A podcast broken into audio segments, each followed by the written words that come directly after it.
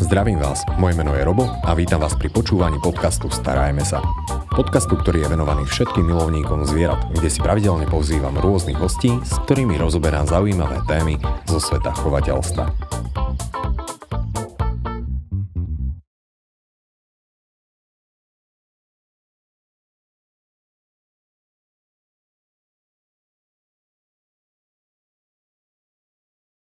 No a dnes budeme preberať šteniatka, mačiatka, pretože tým, že máme tu jarné obdobie a to tak zo sebou prináša tieto malé a krásne stvorenia, tak som rád, že tu môžem privítať ďalšie krásne stvorenie a to je pani veterinárka Eugenia Svobodová. Ahoj Eugi. Ahoj, ďakujem. A ďakujem, že si prišla a prijala teda aj pozvanie.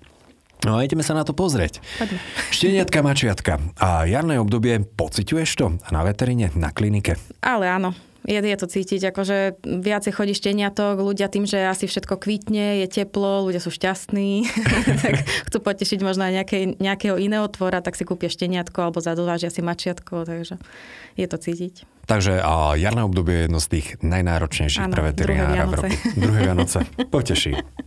OK, s jarným obdobím prichádzajú teda ešte šteniatka, mačiatka, ale aby som mm-hmm. sa možno ešte dostal do tej úrovne predtým, alias ešte gravidita, a mačiek a sučiek. Mm-hmm. Globálne je to asi pomerne dosť náročné obdobie pre samotné telo tej mačky.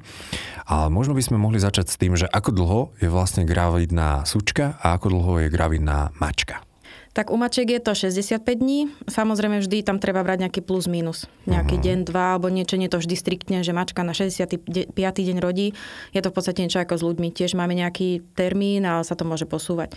A pes, tam je to, tam je to trošku väčšie rozpetie, tam môže byť 59 až 65 dní. 59 až 65 a ono sa to uh, troška líši aj tým, dajme tomu, že veľkosť plemena a podobne? Môže byť aj veľkosť plemena a už keď je to trvár, že chovateľia, keď už to viacej porodu, tak už si poznajú toho psa, vedia, môže to byť vývinom tých šteniat, počtom šteniat, alebo teda mačiat, keď to mm. teda tých malinkých. Takže aj to veľa urobí od toho, že kedy, kedy to zviera začne rodiť. Mm. Pri gravidite, aby som tak povedal, že tie mačky a súčky by mali mať to obdobie pokoja, mm-hmm. ale chodia s nimi chovateľia k veterinárovi, že priebežne zisťovať, a, či je všetko v poriadku, či to beží tak, ako má? Ako priebežne, ono je to tak, že vždy po nejakom väčšinou u mačiek, niektorí chovateľ, mačky sú trošku citlivejšie, tak prídu tak po mesiaci na kontrolu, že či naozaj tá mačka je gravidná, skontrolovať ju, že či nejaký není problém, hlavne najčastejšie sono. To je mm. také rýchle, tam sa zistí vlastne, či bije srdiečko, viac menej počet, ale není to presné, viac nám povie rengen a u psov, u psov tiež vlastne potvrdia graviditu a tam, tam je to trošku, tí psi nie sú až takí citliví, čo sa týka tohto, že oni aj chodia ich venčiť a všetko, že tá mačka skôr potrebuje taký ten svoj kľud.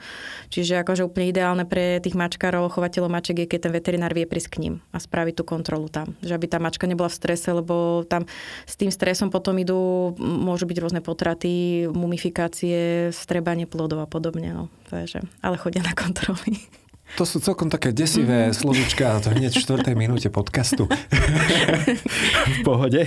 A dostaneme sa k tomu. Sonorengen, mm. ak si dobre pamätám, tak v poslednom podcaste si mi vysvetloval ten rozdiel, ano. či aký je medzi tým. Tak ja teraz vyskúšam, že rentgen, tak to mám fotku, takú čierno-bielu, nie úplne ano. peknú, ale veterinári sa v tom vyznajú, od toho ste školení.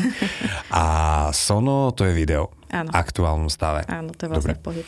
A čo by ma tak zaujímalo, mne práve to sono príde celkom také šetrné, ale rentgen to nespôsobí nejaké deformity alebo rentgenové žiarenie a tak toto znie tak nebezpečne. Jasné, ako žiarenie tam je určite to sono, hovorím tam, obidve techniky sú veľmi dobré. A sono je miernejšie v tom, že vlastne tam je odraz svetla cez kryštály, čiže vôbec to neobližuje ani plodu, ani matke. Akurát, že na sone vidíme teda, že či, či sú tam šteniatka alebo mačiatka, či im bijú srdiečka, či je tam nejaká pohyblivosť mm. a podobne, či tam je nejaká voľná tekutina treba z maternici, Hej. že či tam nie sú nejaké komplikácie, ale nevieme určiť počet.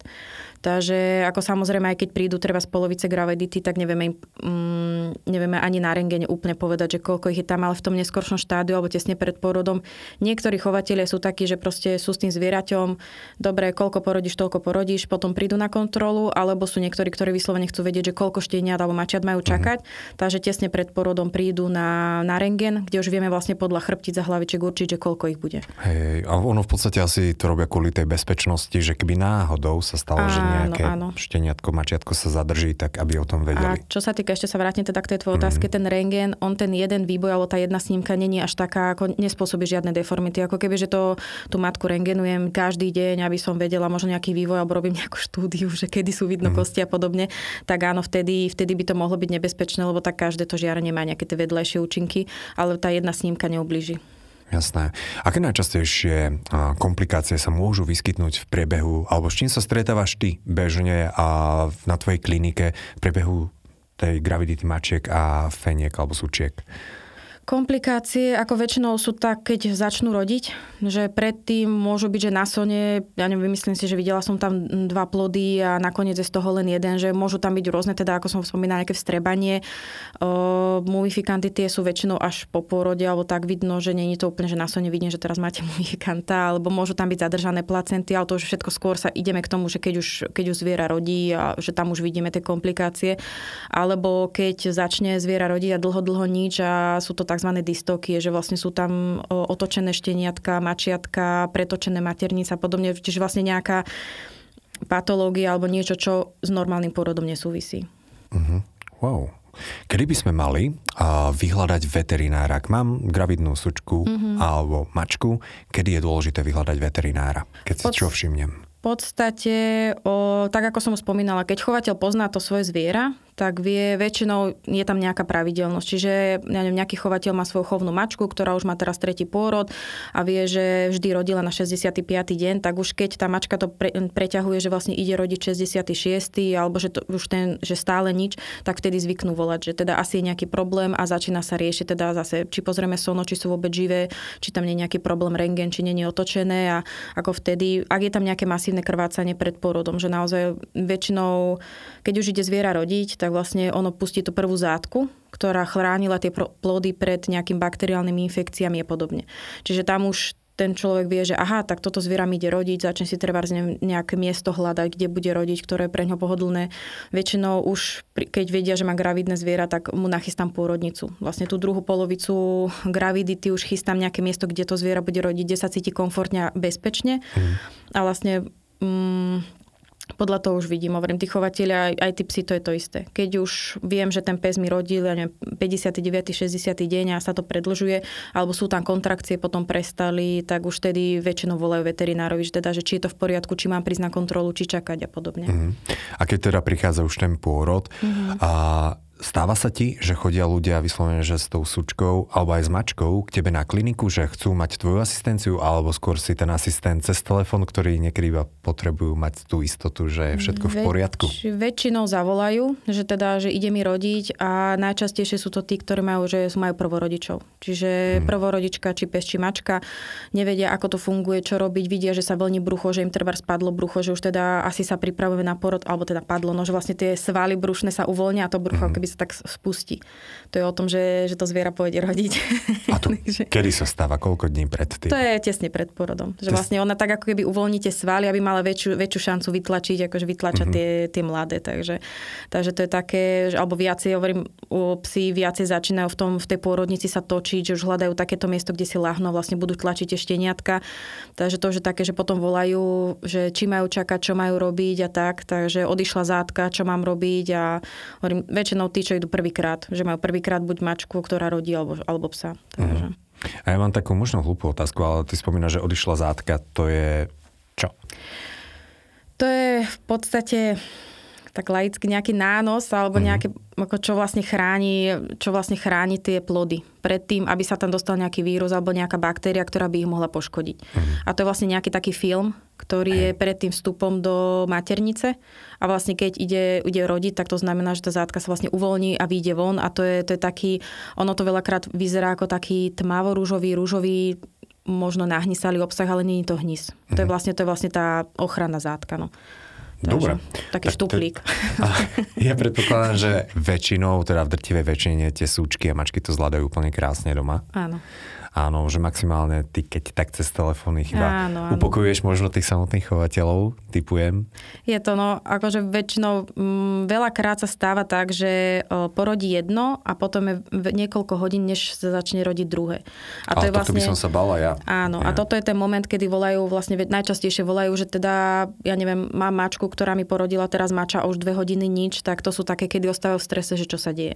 Takže to sú také, ono o, určite zavolať, lebo môže to byť aj komplikácia, ale tým, že keď si zoberieme, že vlastne, o, no, ako, dobre, nejdeme do extrému, ale žena má jedno dieťa. Takže u tých zvierat je to tak, že tam je niekoľko mačiat alebo niekoľko šteniat za sebou. Čiže keď sa narodí prvé, tak oni sa musia poposúvať zase do toho otvoru, že vlastne všetko to ide cez ten jeden otvor. Takže oni sa musia poposúvať a to môže trvať. A teda ona potrebuje načerpať energiu, vytlačiť ďalšie mačiatko, šteniatko a tak ďalej. Takže naozaj treba aj dať čas. Niekedy to mhm. môže byť aj 3-4 hodiny. Zase závisí od toho, koľko je tam tých mladých. Čiže ak je tam jedno alebo dve oni sú úplne na konci rohu maternice, tak to môže trvať aj, aj 5 hodín, než sa posunie tak, aby sa mohlo porodiť. Až takto dlho to môže mm-hmm, trvať? Áno, áno. Akože zatiaľ rekord, čo som mal, bol 5 hodín. Wow. Takže od prvého šteniatka po druhé, mm-hmm. len po druhé v podstate mm-hmm. môže prebehnúť, dajme tomu, že 4 hodiny a áno, stále áno. je to ešte také, že áno, relatívne, ešte je to relatívne, relatívne v norme. Mm-hmm. Kedy už to není v norme? Kedy by sme mali už naozaj že vyhľadať toho veterinára? Ako určite, určite už aj keď človek sa bojí, lebo hovorím, môže to byť, že má dve šteniatka, predtým porod mala dve šteniatka tiež a porodila ich bez problémov, že išlo jedno mm. druhé, niekedy to trvá dlhšie, ale väčšinou, keď je také, taká známka, že sa prestane mrviť brucho. Že keď to vidíte, že tie kontrakcie sú, sú a potom zrazu ako keby uťali že nič sa nedieje, tak chvíľku určite počkáme, lebo možno len naozaj, že sa tá maternica ukladá, možno sa pes alebo mačka potrebuje najesť, napiť, podobne uh-huh. a potom zase ide rodiť, alebo, alebo keď už to trvá dlhšie, že naozaj tie 2-3 hodiny žiadna kontrakcia, že nevidíte, že sa to vlastne vlní, že sa posúvajú tie mladé do tých porodných ciest, tak vtedy treba vyhľadať, pozrieť buď sono, či náhodou tam naozaj či není mŕtve, alebo tie, ktoré o, vlastne nedávajú ten impuls, tak oni zastavujú, to, zastavujú ten pôrod. Čiže ak trebárs máme, ja neviem, v jednom rohu sú tri, mači, tri mačiatka, jedno sa porodí, druhé je mŕtve, tak ono, než ho vytlačí tými klasickými posunmi, že vlastne on tam nepôsobí tými hormónmi a podobne, že, že mm. poroď ma, tak vlastne to ďalšie môže medzi tým umierať kvôli tomu, že to predtým je mŕtve. Takže to sú vtedy ako treba vyhľadať a radšej pozrieť sonom a že naozaj nevlní sa brucho, príďte a pozrieme to. Radšej mať pod kontrolu, ako potom niečo, niečo zmeškať. Ale toto je veľmi zaujímavé, že v podstate kvôli tomu jednému v tom a. ráde, keď to môžem takto povedať, tie ostatné sú v ohrození. Mm-hmm. Oh, zaujímavá informácia. Štandardne typujem, že ale ľudia sú doma. Je potrebná asistencia chovateľa pri tom pôrode? Pretože predsa len ono, veľa ľudí by povedalo, že viete to príroda, že jednoducho tá mačka alebo tá sučka, oni vedia, čo majú robiť a ako to majú robiť. Je potrebná asistencia aj človeka? ono vždy, keď to zviera máme doma, tak ono si nás vyhľadáva. On nás potrebuje, on nás bere do svorky a není to vyslovene o tom, že dobre, že pod teraz o mňa ťaha tie mladé, ale je to o tom, že potrebujem ťa mať pri sebe a ty si ako keby možno to berú možno takéto púdové, že niekto ma chráni, lebo teraz som v ohrození, lebo vlastne rodím. Uh-huh. Čiže to je možno tá púdovosť, to, že poď ma postrážiť. No a potom oni vlastne sú tak, že niektoré, jedna chovateľka je rodia vyslovene do ruky. Že ona proste mačka rodí a ona žen tlačí mačiatka, ona ich pomáha čistiť trošku to odbremenuje aj to, aj to zviera. Lebo mhm. vlastne aj sa pohne trošku ten pôrod, lebo vlastne trvár s tým, že je tam viacej, viacej mladých, tak ona než by jedno porodila, očistila tie placenty a podobne, než to mač, mača alebo to šteniatko začne mňaučať, tak vlastne ten človek je tam aj na to, aby trošku, trošku urýchlil túto vec a tým pádom menej dôjde k vysileniu, možno skôr tie kontrakcie nastúpia, lebo tam, tam je strašne, strašne veľa hormónov a enzymov, čo vlastne hrá, hrá tento pôrod. Takže vždy je tam nejaký, nejaký hormón, ktorý to zastaví, ďalšie to spustí a proste postupne sa to posúva. Takže vlastne my tým, že ona vylizuje, tak je tam kvázi nejaký v úvodzovkách stop stav, že teraz zastav, lebo sa staráš a nerod mhm. ďalšie a než dojde k porodu druhému, tak vlastne my je pomôžeme. Že očistíme to mladé šteniatko, mačiatko, odstrihneme pupočnú šnúru a podobne, alebo teda podviažeme a tým pádom to trošku urýchlíme a ona v kľude môže si oddychnúť alebo rodiť ďalej. Takže tá asistencia je fajn. A možno áno. už len z toho, z toho mentálneho hľadiska, áno, že, áno. že je tu so mnou ten môj parťák. Áno, áno. Stále. A aké najväčšie rizika hrozia pre rodiacu sučku alebo pre rodiacu mačku? S čím sa najčastejšie môžeme stretávať? Najčastejšie... Uf, najčastejšie sú asi buď pretočené plody, alebo keď prvý, prvý plod ide nohami lebo v podstate to je ďalšie také uh, na ideálne, keď prvé buď mača alebo štenia ide hlavičkou. Pretože ono ako keby to hlavou otvorí tie pôrodné cesty, lebo predsa hlava je väčšia ako nohy a tým pádom je jednoduchšie vytlačiť tie ostatné mladé. Keď ide nohami, tak väčšinou ten pôrod je, je trošku dlhšie trvá, lebo najprv ide to jednoduchšie a potom zrazu má tlačiť a vytlačiť hlavu. Takže to je také, že kedy naozaj treba po- pozerať, lebo keď idú prvé nožičky, môže sa stať, že praskne, praskne ten plodový obal a tým pádom um, rodí na sucho. Čiže a tam už, tam už zase sa zastavuje porod, lebo ona ho nevie vytlačiť a je to bolestivé, takže tam zase potom treba buď pomôcť veterinára, alebo niektorí chovateľia už vedia, čo majú robiť, takže pomôžu si sami. Takže to je také... A ja mám takú, takú otázku. Tie šteniatka a mačiatka, oni, oni nejdú všetky hlavičkou? Tak, nie. Tak, nie? nie. Môže, môže sa to prehadzovať normálne, že... Áno, áno. Oni už akože keď už sú nastúpené na porod, lebo oni keď sa rodia, tak, alebo teda keď sa vyvíjajú, tak keď to mm. správne poviem, tak oni sa môžu vyvíjať rôzne, že prvé idú zadné nožičky, potom hlavička, druhý ide zase hlavičkou, tretí možno hlavičkou. Takže ono je to veľmi individuálne. A podľa toho vlastne hovorím, ideálne, keď prvé ide hlavou, lebo potom ten pôrod je o mnoho jednoduchší uh-huh. preto, preto zviera. A možno je to aj taký dobrý typ pre poslucháčov, že odsledovať si to prvé šteniatko alebo mačiatko. Uh-huh. Super, to to dokáže a, pomôcť. Takže prvá vec, čo je taká riziková, tak to je to pretočenie uh-huh. toho šteniatka alebo mačiatka. Áno, že opačne potom, ale to málo kedy, ale stáva sa, sú pretočené maternice, že vlastne tým, že ide kontrakcia uh-huh. a posúvajú sa tie mladé, tak vlastne tá maternica ako keby sa pretočí celá a tam vlastne ona môže vytlačiť prvé, ale keď tam je pretočená maternica, tak potom už ďalšie nejdu, oni sa tam zaškrtia. A to je napríklad jeden, jeden z tých momentov, kedy sa zastavia kontrakcie a vlastne tá, ma, tá mačka alebo pes nerodí. A to treba riešiť s veterinárom, pretože uh, tam už niektorí, akože na sone niekedy, keď je to úplne, že pretočenie o 360 stupňov, tak je tam vidno, že, že je tam nejaké zaškrtenie a tým pádom treba pristúpiť k tomu cisárskému rezu. Mhm. Ale, ale len toto sú už také, nebýva to, chvála Bohu, musím zaklopať, že to nebýva časté.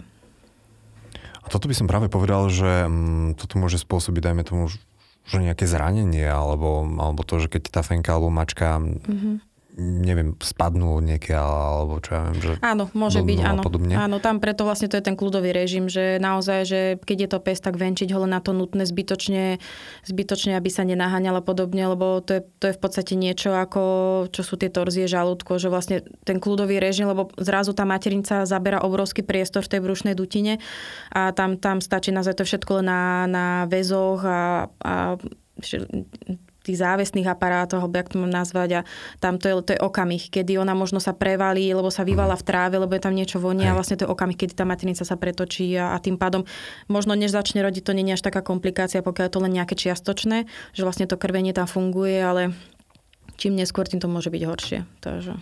Jasné, chápem. Ešte niečo ďalšieho sa môže vyskytnúť? S čím sa častejšie stretávaš takto? Dúfam, že nestretávaš sa s tým tak často, ale... Ako st- nie, chvála Bohu nie. Že mm-hmm. väčšinou, väčšinou sú to také tie vďačné, tie dobré porody. že naozaj len zavolajú, že teda čo mám robiť a potom už len na druhý deň píšu pani doktorka, ďakujem, podarilo sa, všetky sú vonku, alebo, alebo teda prídem na kontrolu, či sú všetky vonku. Mm-hmm. Takže a asi tieto dva prípady sú, mm-hmm. že mhm. tam buď, alebo niekedy ešte sa stane, že vlastne ani nie, že to mladé je treba, že ide zadnými nožkami, ale že je vlastne spriečené že vlastne v tom otvore ako keby ono z toho jedného rohu maternice išlo do druhého a tým pádom sa rodí ako keby cez chrbát.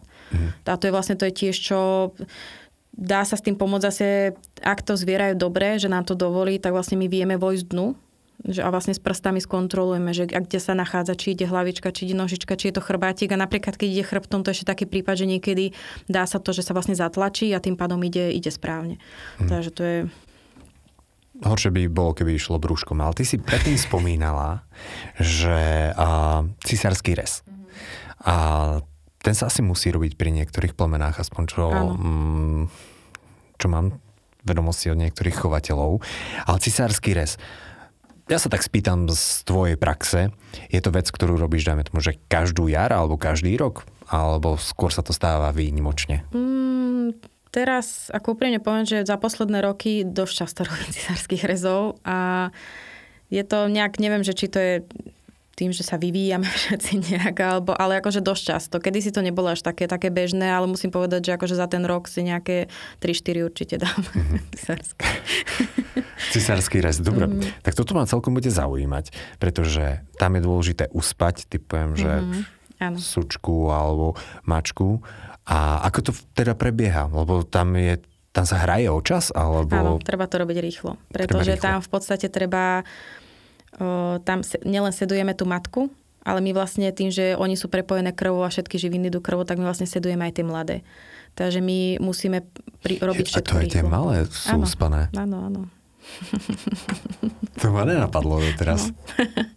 Takže, no, takže my vlastne uspíme mamu a musíme robiť všetko rýchlo. Musíme mať všetko nachystané tak, aby keď tú samicu prispíme a ideme do chirurgie, tak aby už sme vlastne v podstate len otvorím brucho, otvorím materinco, vyberáme mladé a oživujeme a čistíme a všetko. Bo vlastne my všetko to, čo by si pri normálnom pôrode urobila samica sama, alebo teda možno s našou pomocou, my to musíme robiť všetko za ňu. My vlastne musíme za ňu odrodiť, očistiť, podviazať pupočník, oživiť mladé, vytlačiť tekutinu z hrudníka alebo teda z, z plúc, mhm. aby sa nadýchlo, aby začalo, aby začalo kňučať, vtedy vlastne sa otvoria plúca a zároveň musíme ich šúchať, aby sme vytvorili teplo, aby vlastne tým teplom tiež nabehli, aby neboli zase podchladené a neumerali na podchladenie. Tak toto znie celkom desivo. Inak ja som si to predstavoval, že OK, že hm, to sa vytiahnú tie mláďatka, oni sú živé, funkčné, všetko, že aktívne. Uh-huh. Takže, takže spia a je treba tak, urobiť tak. všetku prácu. Uh-huh. To je celkom pracné. Koľko najviac takto, že šteniatok alebo mačiatok si pamätáš, že sa ti podarilo cisárským rezom? Cisárským rezom mačiek. Odrodiť. Mačiatok bolo 10 až 10 mačiatok? 10 mačiatok a šteniatok 9. Tak... Jesus Christ. Potom dva týždne dovolenky, nie? no, že mám odrobené, áno. 10 mačiatok, ale to, to je, že wow. To, no. to, toto majú keď tak africké levy, ale to, je ako, to má aj normálna mačka domáca. No domáca neviem, lebo ty predsa len zase trošku, toto sú skôr tie chovné mačky. Že naozaj, kde už, kde už to krytie, všetko je plánované, že v podstate kocúr tam kryje viac dní tú mačku a že už je to všetko také pripravované, že mm-hmm kvázi v úvodzovkách taká tá umelá inseminácia, keď to tak nazveme, lebo naozaj je to všetko o tom, že túto mačku chcem nakryť, alebo teda fenu, a, takže túto je pes a teraz budú sa páriť deň, dva a hotovo, čiže tým pádom čím viacej dní sa pária, mm. tak tým je väčšia, väčšie množstvo kvázi tých mačiatok, alebo môže byť viacej tých, tých mladých.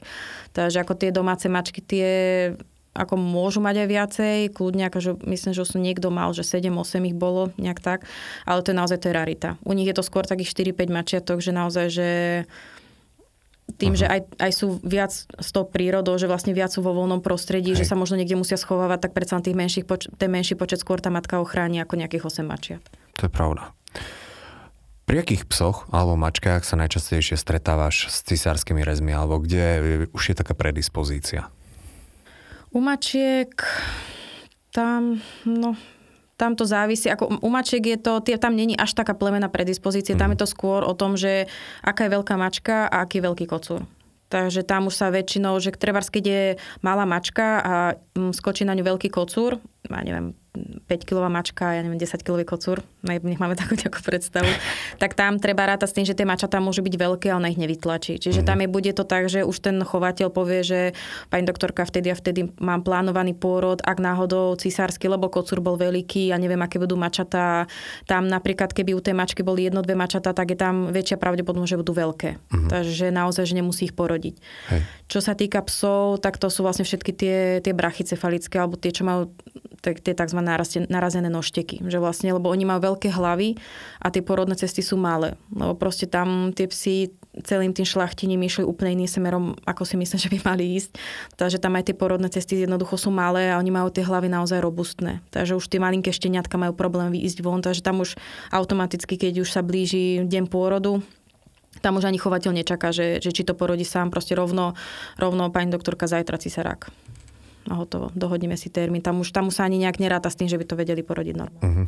Nedávajú tomu, ale Mm-mm. asi aj adek- opodstatne a že prirodzene tú šancu. Fú, ale o cisárakoch sa to hovorí, že jeden, myslím, že dva som čítal, že potom už stačí, že to už je potom oslabená zase tá maternica, mm-hmm. stena maternice. Či hm, som ani, zle čítal, lebo týchto uh, informácií je strašne veľa na internete. Ako ani nie, že oslabená maternica, ale v podstate každým cisárakom tam vznikajú jazvy. To je vlastne tak ako aj na koži, keď máme jazvu, tak tam tá elasticita tej kože sa znižuje a to isté aj s maternicou. Tam, kde mm-hmm. ja mhm. vlastne spravím rez, alebo teda akýkoľvek doktor pri tom cisáráku, tam tá maternica ostane zhrubnutá, zjazvená a tým pádom je to miesto, kadiaľ už to štenia alebo mača nemusí prejsť.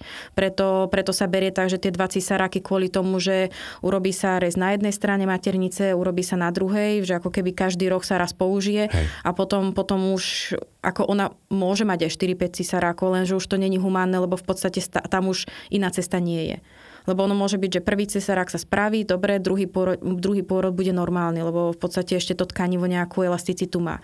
Čiže ozaj tie dva cisaráky sú také, že to už je tá hranica, potom už odporúčame kastrovať, lebo tam už stále sa zvyšuje tá pravdepodobnosť, že bude ďalší cisarák a už normálny pôrod neprebehne. Mm, ale môže sa stať, že súčka alebo mačka, ktorá mala cisársky rez, mm-hmm. ten ďalší pôrod už bude normálny? Jasné, môže sa to stať? Môže, určite. Jasné, je to. A dá sa to aj, um, dajme tomu, že vyvolať aj nejako um, tabletkovo, medicamentózne ten pôrod? Že oh. viem, že, čo viem, že už... Počkaj. Mačka 65 dní a súčka 59 až 65. Mm-hmm. Takže tá mačka, dajme tomu, že už má 66. deň, tak to automaticky nemusím ísť do cisaráku, či? O, akože dá sa, sú, tie, sú inekcie na vyvolanie, ale tie sa zase neodporúča, pokiaľ ten pôrod nezačal. Takže, alebo minimálne, keď není jedno mača vonku alebo jedno štenia, pretože ono vlastne ten, tá inekcia alebo ten liek, čo používame, ono spôsobuje stiahy maternica, vlastne zvyšuje kontrakcie. A tam je problém, že keby my pred tým, ako sa porodí prvé, prvé mača alebo prvé šteniatko, dáme, dáme tento liek, alebo teda oxytocín, tak vlastne my môžeme spôsobiť tak silné kontrakcie, že vlastne ona zase nebude vedieť porodiť. Takže tam vždy, áno, vždy ten pôrod musí začať, aby sme my vedeli potom, potom pomôcť tomu zvieraťu. Takže nejaké vyvolávačky, ako sú, ako sú treba u ľudí, tie sa moc nepoužívajú. No práve s týmto som si to spojil, sa priznám. A, dobre, na čo je možno ešte dôležité si teda dať pozor pri týchto pôrodoch, keby si mohla poradiť našim poslucháčom, alebo že čo je ešte možno fajn na čo myslieť? No v prvom rade určite na to miesto, kde bude to zviera rodiť a už hovorím potom druhom, v tej druhej polovici už na to pripravovať. Vodiť ho tam, nemusí tam stráviť celý deň, ale ísť tam, nech to tam spoznáva, nech si, nech si nájde to svoje miesto. Po prípade niektorí to robia tak, že už keď vidia, že tá fena alebo tá mačka, že niekde sa ukladá, že trávi veľa času, tak tam už chystajú tú tzv. pôrodnicu. Že vlastne tam niekde to, ten čistý priestor, kde ona si bude potom rodiť. Uh-huh. Takže to je asi také, že nachystať naozaj to to zátišie pre to zviera, aby, aby ten pôrod mohol začať, lebo aj pre mačky napríklad, oni sú v tomto typické, že oni, niektoré sú také, že pokiaľ nemajú ten svoj priestor, oni nezačnú rodiť a môžu ťahať to mača alebo teda ten pôrod na 67. 8. len kvôli tomu, že nemajú ten priestor, kde porodiť. Také to, to svoje. Mm-hmm. Takže to je asi také najlepšie, že naozaj ako pripraviť to miesto na ten pôrod. Jasné. Aby mali ten pocit bezpečia, áno, všetko. Áno. A byť tam, teda, ak som to správne pochopil. OK, poďme sa pozrieť na tú starostlivosť po samotnom pôrode.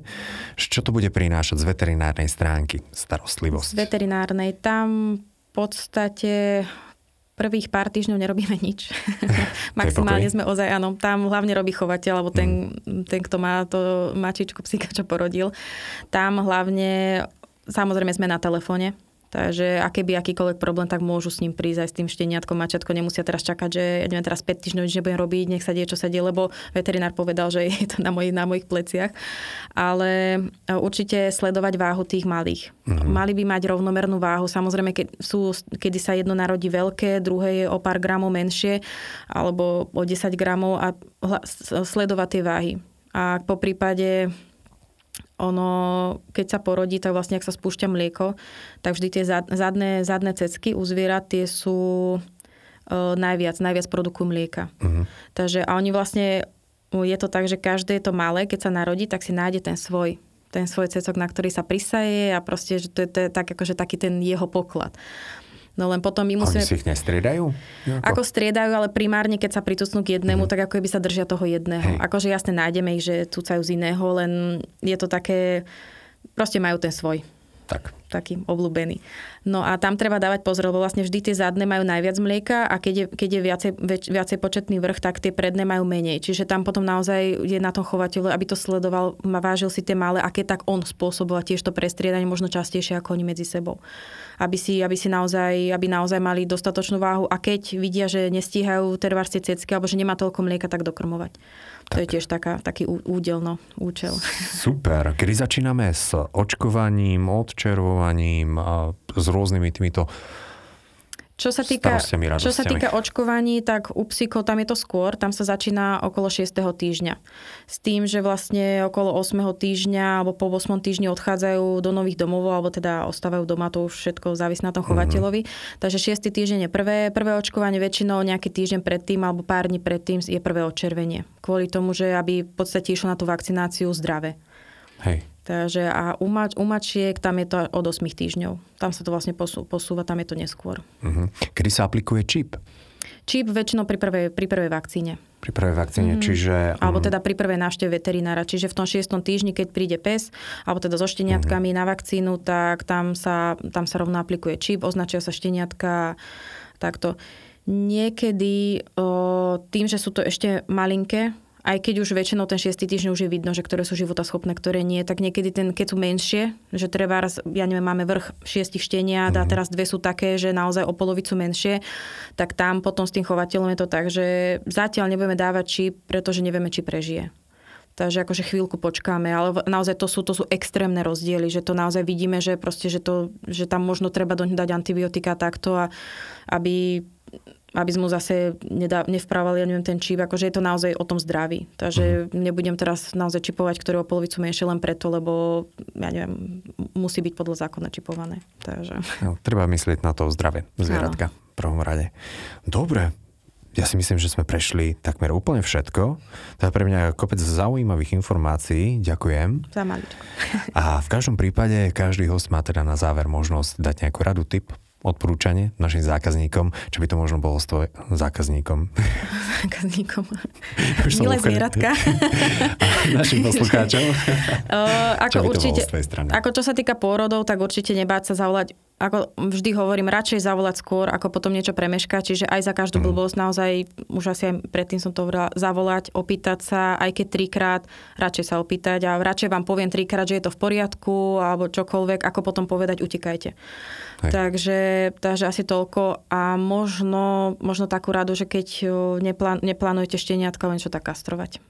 Naozaj je to, možno veľa si povie, že to z takého toho humánneho hľadiska, alebo sa im to nezdá, že je to proti prírode, ale naozaj keby si s vami vyvení miesto a vidíte veľakrát tie problémy, čo s tým súvisia, tak pokiaľ nechcete šteniatka, tak ho vykastrujte a máte pokoj. Naozaj. Je to pre zdravie, je to lepšie pre vás na vašu psychiku aj na psychiku a zdravie toho zvieraťa. Tak ja si myslím, že toto je veľká, jedna veľká pravda. Ďakujem. Ďakujem aj ja. Našim dnešným hostom bola Eugenia Svobodová. Ďakujem. Počúvali ste podcast Starajme sa s Robom Šemerom a ak sa vám tento podcast páčil, môžete sa prihlásiť na jeho odber v aplikáciách Apple Podcasty, Google Podcasty, Spotify, rovnako nás nájdete na YouTube a všetky nahraté časti nájdete aj na internetovej stránke starajmesa.sk.